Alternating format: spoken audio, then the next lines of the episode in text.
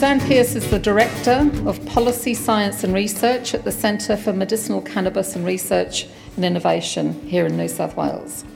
Suzanne has held a range of senior management roles in government and the university sectors, working in science and medical research for over 10 years. She has led complex policy and regulatory reform projects, including development of infrastructure and support for clinical trials and research translation. Suzanne previously worked as a registered nurse here in New South Wales.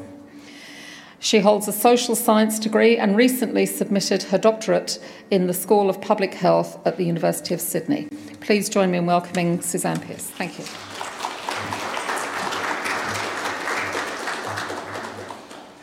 Thanks so much, Rita. Um, as a nurse um, or a previous nurse, um, I'm really pleased to be here today and uh, it's a delight, and thank you for inviting me. Okay, so just briefly, um, I just thought I'd start uh, a little bit about this centre. It was established two years ago. The director is, in fact, the New South Wales Chief Scientist and Engineer Mary O'Kane. Uh, we have an advisory council, and I'm pleased to say that Lucy is on our council and has been a very active part of that. Um, it really follows on from the government commitment to having an evidence based approach for safe and effective use of cannabis medicines, and I should say the government has committed $21 million um, towards advancing that, that situation. Um, as part of the work, we um, oversee the trials that the government is, um, has uh, funded, um, and they're in three main areas. One is with children with severe uh, treatment resistant epilepsy, um, adults with advanced cancer and palliative care, and chemotherapy patients suffering from nausea and vomiting who are unresponsive to other treatments. We do other work around information and education. We fund research. I'm not going to really touch on it today, but there's a whole other arm around cultivation, um, etc. And we provide advice on policy issues. And we actually work very closely with our Commonwealth and other jurisdictional colleagues. And I know there's a sense of um, bureaucratic inertia, but I can assure you there's actually quite a lot of activity um, going on in the background. And I don't want to dwell on this slide, it's just to give you a sense of progress over the last couple of years, and I understand. Um, from looking outside, um, it may seem slow, but in fact, there's been quite a number of regulatory changes over the last couple of years that allows lawful prescribing. And I'll come to the, uh, some of those elements as I talk through today. Okay, so what I wanted to do uh, is just briefly touch on some of the challenges that we're facing. Secondly, to give you a bit of an overview about what the regulatory framework is, and that follows on a little bit from what Mark was saying. And then to talk a little bit about what we're doing now that the system is in place. And I think up until now, it's been very much establishing the system.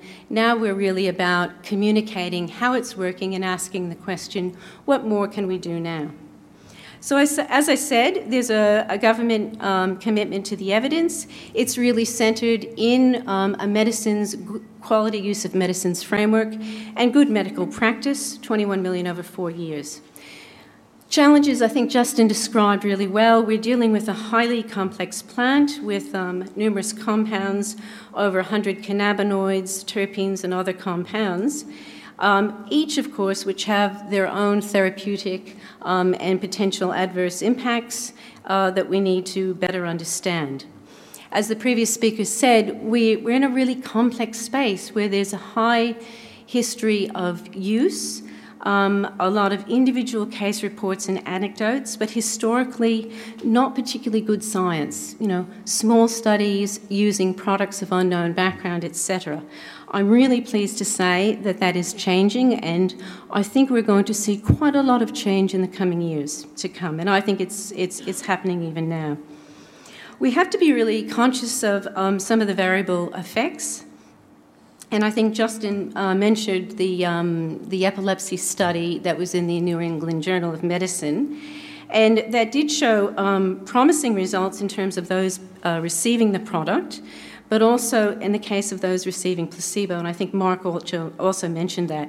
So it's really trying to get a handle on when we see these responses is it the product? Is it placebo? Is it the drug potentiating other drugs? Is it you know, individual biology and genetics? Is it the natural course of disease?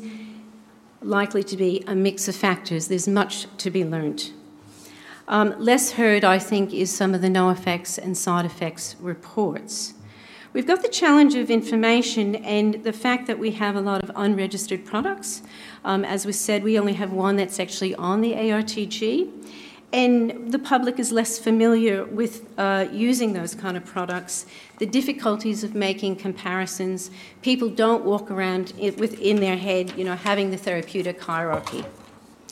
Um, we hosted a, um, a, regulatory forum earlier this year, and we had colleagues come from Israel, the Netherlands, Germany, Canada, and New Zealand. And they're very different models. As you know, Canada has gone to a, um, a legalization model, uh, the Netherlands has been well established. Israel is going back in the other direction towards a re medicalization model. But notwithstanding these very different systems and frameworks, we all face the common challenge, and they're around the quality of the evidence.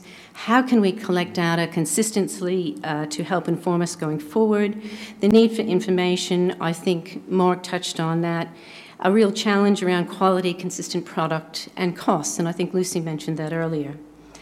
Um, an issue is most products aren't regulated to a medicine standards internationally and we have well known problems batch to batch inconsistency, not always saying what they have, um, not necessarily having the active ingredients um, that are claimed, and contaminants.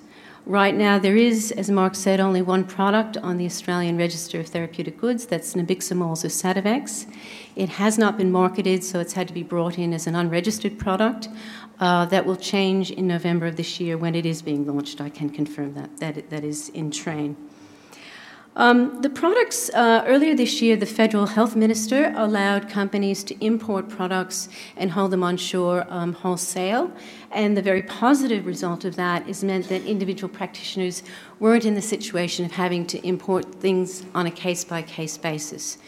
They have to meet a minimum quality standard but the challenge that we have in most of them lack basic safety and efficacy data, and particularly around the safety data. And that is so important and very typical of what practitioners rely on when they're using unregistered products. Um, we have also a very different situation is historically use of unregistered products has typically been in the hospital setting by specialists. We're now having a system where um, that is possible to happen in the community, and there is probably less familiarity with the frameworks and the requirements. So there's a lot of education to be done there. Um, I think amidst the very strong levels of compassion and interest, we are also seeing a lot of entrepreneurial driven um, practice, and I don't think that that is necessarily in our patients' best interests. Uh, just really um, briefly, I don't want to um, labour this, but just to remind everyone is that generally it's illegal to supply if it's not on the ARTG, and the importance of that is that it has been fully assessed. There is only one, um, but we have regulatory reforms that allow that. Um, in addition to having registered medicines, and this is based on a risk assessment, registered medicines are regarded as higher risk and go through a much more thorough um, analysis. You can also have a listing system for products regarded as less risky, but you do have pathways that are established for unregistered medicines. And there are three, um, a couple of them are really the clinical trial schemes, or you can have an authorised prescriber and the special access schemes. These are not cannabis specific, they apply to any unregistered good. Um, just a snapshot, I don't want to talk about that. I think Lucy put up part of it before. It's simply when I distribute the slides and they, they will be made available, you can have easy access to the pathways there. So I just wanted to touch briefly on the New South Wales framework so you have an understanding of it. And I do think it is so important that nurses are familiar with this as you are the closest to the patient. So it's really critical that you do have um, a good understanding of it. Essentially, you do require, as Mark said, an authority by the Secretary of New South Wales to prescribe and supply Um, an exception is cannabidiol products. They have less than 2% of other cannabinoids in them. That only requires, it's a Schedule 4, it only requires TGA approval. Otherwise, you do need um, approval by the Secretary of Health. You also need approval from the TGA under one of their schemes, whether it's a clinical trial, authorised prescriber, or special access. You can make the applications at the same time, and as, as I mentioned before, you need to meet a minimal quality standard for the product that you're prescribing. In New South Wales, you must be a medical practitioner. You're expected to be a specialist in the field because it is an unregistered product, but it is not confined to that. There are no limits on the conditions for which you might apply. And um, just to make give you a sense of it, the application process is very similar to what you would do if you were in a hospital applying to use another unregistered product. So the forms are a little bit different, but the essence of the questions that are asked are the same. And this is just a slide. I don't plan to go through it in detail, but just to give you a sense about what the requirements are and why the question is being asked. So it's an unregistered product, it hasn't been fully assessed. So, have you tried standard treatments um, already that have been fully assessed? Why do you want to do this? What evidence can you bring forward, or what kind of rationale can you provide for what you're doing? Have you carefully assessed the benefits and harms? This is standard medicine's practice. Um, how are you're going to monitor the patient and who's going to be involved in that process, and have you thought through the potential side effects as well as part of that? Um, just very briefly, um, Rita asked if I could comment on the situation in other jurisdictions. Um, so I've got two slides here. One is about Schedule 8 and Schedule 4. In all jurisdictions, specialists um, uh, can apply. Um, in most jurisdictions, not all, GPs can also apply, and not surprisingly, the expectation is that there is a good shared care arrangement between the practitioners. Um, Schedule 4, um, as I said, in New South Wales, there's not a requirement for cannabidiol um, to have a New South Wales authority. Um, there are in other states for single applications. And I just, um, when you get the slides, I just put some links in so if you're interested in looking elsewhere, you do have that information. While there are different systems in place, there has been a lot of mapping going on in the background. There is variation, but they're broadly similar and they ask pretty similar questions that relate to the use of unregistered products. And we have done um, a lot of work to align the New South Wales application to the Commonwealth. There are different reasons sitting behind the assessments, but um, in essence, it's so there's a very consistent approach to it. I just want to make mention, um, Lucy mentioned it in her uh, talk. Um, in 2014, the former Premier did establish um, the Medicinal Cannabis Compassionate Use Scheme. It is a mouthful. But as Lucy said, um, it is different um, and uh, less uh, insensitive, if you like, to the name of the one before. It is not a supply scheme. It's a discretionary scheme for the police if you are found or carers are found in possession of small quantities of cannabis that are not lawfully prescribed so that they do not take action and their maximum quantities. It involves a patient making an application and a certification by your usual treating practitioner. Um, to date, there's been over 500 applications um, of individual, um, just under 400 are current, and another 663 um, carers. Um, there are a limit on a carer can can um, be on the register for I think up to two patients. It is.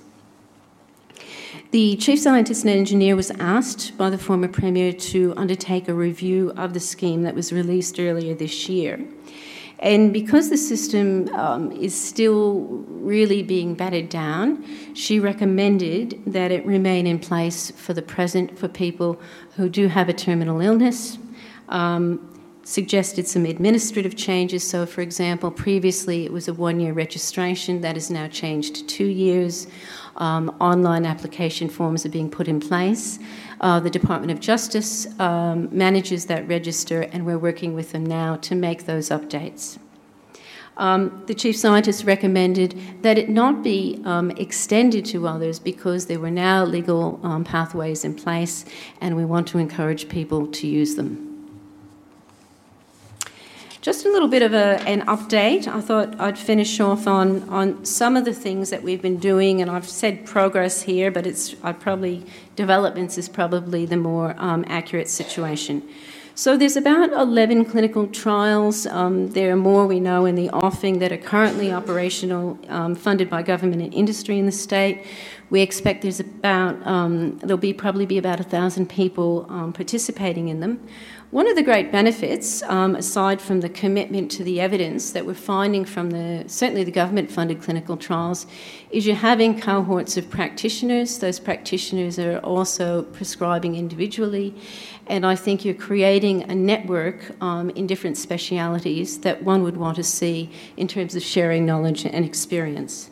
The other point of clinical trials, of course, is it is a pathway to registration for the ARTG and also uh, making an application for the PBS. And in terms of patient access and costs, that will be incredibly important.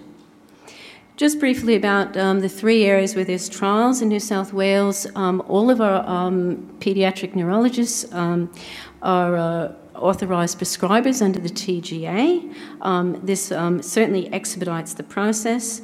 Um, they, they, we have had up to 50 children, we've had 50 children uh, receive um, a particular product, Epidiolex. Um, we've had up until, up until recently only 40 doses available, so if it's not showing effect or side effects, children come off. We've secured additional doses, which mean at any one time up to 66 children under the CAS um, will be able to access that. Um, there is a government funded trial um, with a novel cannabinoid, um, cannabidivarin, that is due to uh, start early next year. And the relationship has also meant that other children with rare conditions have been able to join international schemes as well. And I think for those rare conditions, you know, it's very hard to get studies up and running when there's such small numbers, so that's really important as well. Chemotherapy induced nausea and vomiting was an identified um, opportunity that the government has funded. The studies previously, um, there is a lot of anecdotal evidence, but the studies were, were small. They, uh, the comparators were against really old antiemetics. Um, and uh, the other thing is, is they used um, smoked product. You know, the studies of smoked product or synthetic. This is actually full leaf leaf um, inhaled product that is being used in this trial. I think Lucy mentioned earlier about looking at not, not just single molecule products, but also more complex plant based products. That's what this is doing. And this is focusing, um, actually, I've just said the wrong thing. Take that back. It's the palliative care one that's using the smoked one. This is a, um, it's a capsule, this one. I do apologise. And it's using a one-to-one plant extract, THC and CBD. Sorry, I quickly wrote leaf product on it and I'm referring to the wrong one. But um, it is very important. Um, partly in terms of allowing people to complete their treatment, but also in terms of their physical and their psychological well being as well. It's on track in stage one, uh, which is setting the dosing. It's at uh, 10 sites around New South Wales, and the second stage is due to begin next year. Now that it's established and people are completing treatment, um, we've established a standard protocol for practitioners to expedite the process. As people come off the trial, they can separately be unblinded, and if they have been found to have benefit, um, they have continued access to that product, and having a standardized protocol means it is a much easier process f- um, of, for access. Uh, at the same time, patients who aren't on the trial uh, can access um, uh, the product through the other schemes. In terms of palliative care, this is where the LEAF product is being used, and that's an inhaled product. It's particularly focusing on appetite related symptoms, which is so important not only in terms of your physical well being, but of course in terms of your ability to, to socialize. Um, food is so critical um, in terms of sharing experience to make that um, to make that available. The first part of this study is really important. I mentioned earlier that uh, many of the imported products don't have that early phase data. We don't have good pharmacokinetic data, and this first part of this trial is actually establishing that, which is, is really welcome development. Um, now that it's up and running, we've met with our palliative care physicians um, in August to look at how we can improve access to people who are not or who cannot access the trial. And the outcome of that is to develop protocols or a series of protocols um, for particular clusters of symptoms that aren't being addressed so that patients can access that product. And again, that is to streamline the process. Um, I think one of the key issues that will be looked at is what are the products that cl- the clinicians will be happy to use, but that will be part of the protocol development. So that's, um, I think, a really pleasing thing to see happening now that the trials are up and running.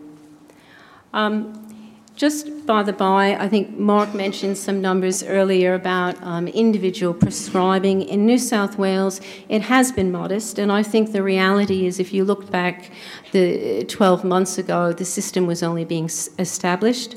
I think it's really only gaining traction this year in the last six months, and it is modest, but it is, you know, on this kind of trajectory going up each month. And I expect we'll see that change over time. As I mentioned earlier, if it is a cannabidiol Schedule 4 only, uh, it doesn't have the additional controls of Schedule 8, and so there's no application to New South Wales Health. Um, the New South Wales government has also put money behind the development of national guidance that the TGA has commissioned, and that is being led by the University of New South Wales and others. And it's looking at a range of conditions epilepsy, palliative care, multiple sclerosis, different kinds of pain. Um, and nausea and vomiting. Uh, the TGA has just released some of the uh, studies, uh, and it's on its website uh, that sit behind the guidance, and it is expected that that guidance will begin to be released later this year again, it, it, we don't simply we simply don't have the data um, that we do with registered products to um, enable easy tables of equivalencies to be released. But this should help practitioners in making their decisions with their patients about whether um, it's appropriate to use, and if so, in what circumstances. Another area that we're working on is driving. Um, the minister asked that we do some work in this area. The reality is, it is um, the driving law predates lawful prescribing of cannabis. It's an offence to be found driving um, with cannabis, particularly THC, in your system. Uh, unlike um, alcohol, there is not a simple linear relationship between uh, cannabis um, presence and actual impairment. It's quite complex. There is also uh, the equity issue that we do not test, uh, we do not test for other lawfully prescribed medicines. Um, the reality is, is we don't want people driving if they're impaired for any reason, and whether that's because you're tired, because you're vomiting, because you're taking a medicine, we certainly don't want people on, on the road, and that is the central priority. But we certainly need to look at how we should be approaching this. So the, uh, the minister has established um, a high level cross agency committee because this is a, an issue that is relevant to the roads minister, uh, the police minister, and the justice minister. So that work will be continuing this year. The other thing that we're doing is we are updating um, the centre website and we are doing another round of engaging with colleges um, and associations such as this and patient groups as well. Um, in the first tranche um, of consultations that uh, occurred in the first couple of years, I think that was mainly with the colleges, and that was really around establishing the mechanics of the system and how that um, should work. I think we're now at the stage of engaging how can we provide you with information about how the system does work, but also can you tell us what your issues and information needs and your experiences are? um, in terms of this issue. So, what we really want to know from people is, you know, how can we help? What kinds of information would be useful. Um, we've spoken to Rita about how we could engage in, and use um, the association's processes, as well as getting feedback. Um, we are a small centre, doing individual responses is tricky, but I'm sure that if you have a question, your colleagues will as well, and that can help us really um, put up some revised FAQs that will help everyone. I think I'll stop there. Thank you so much for your time.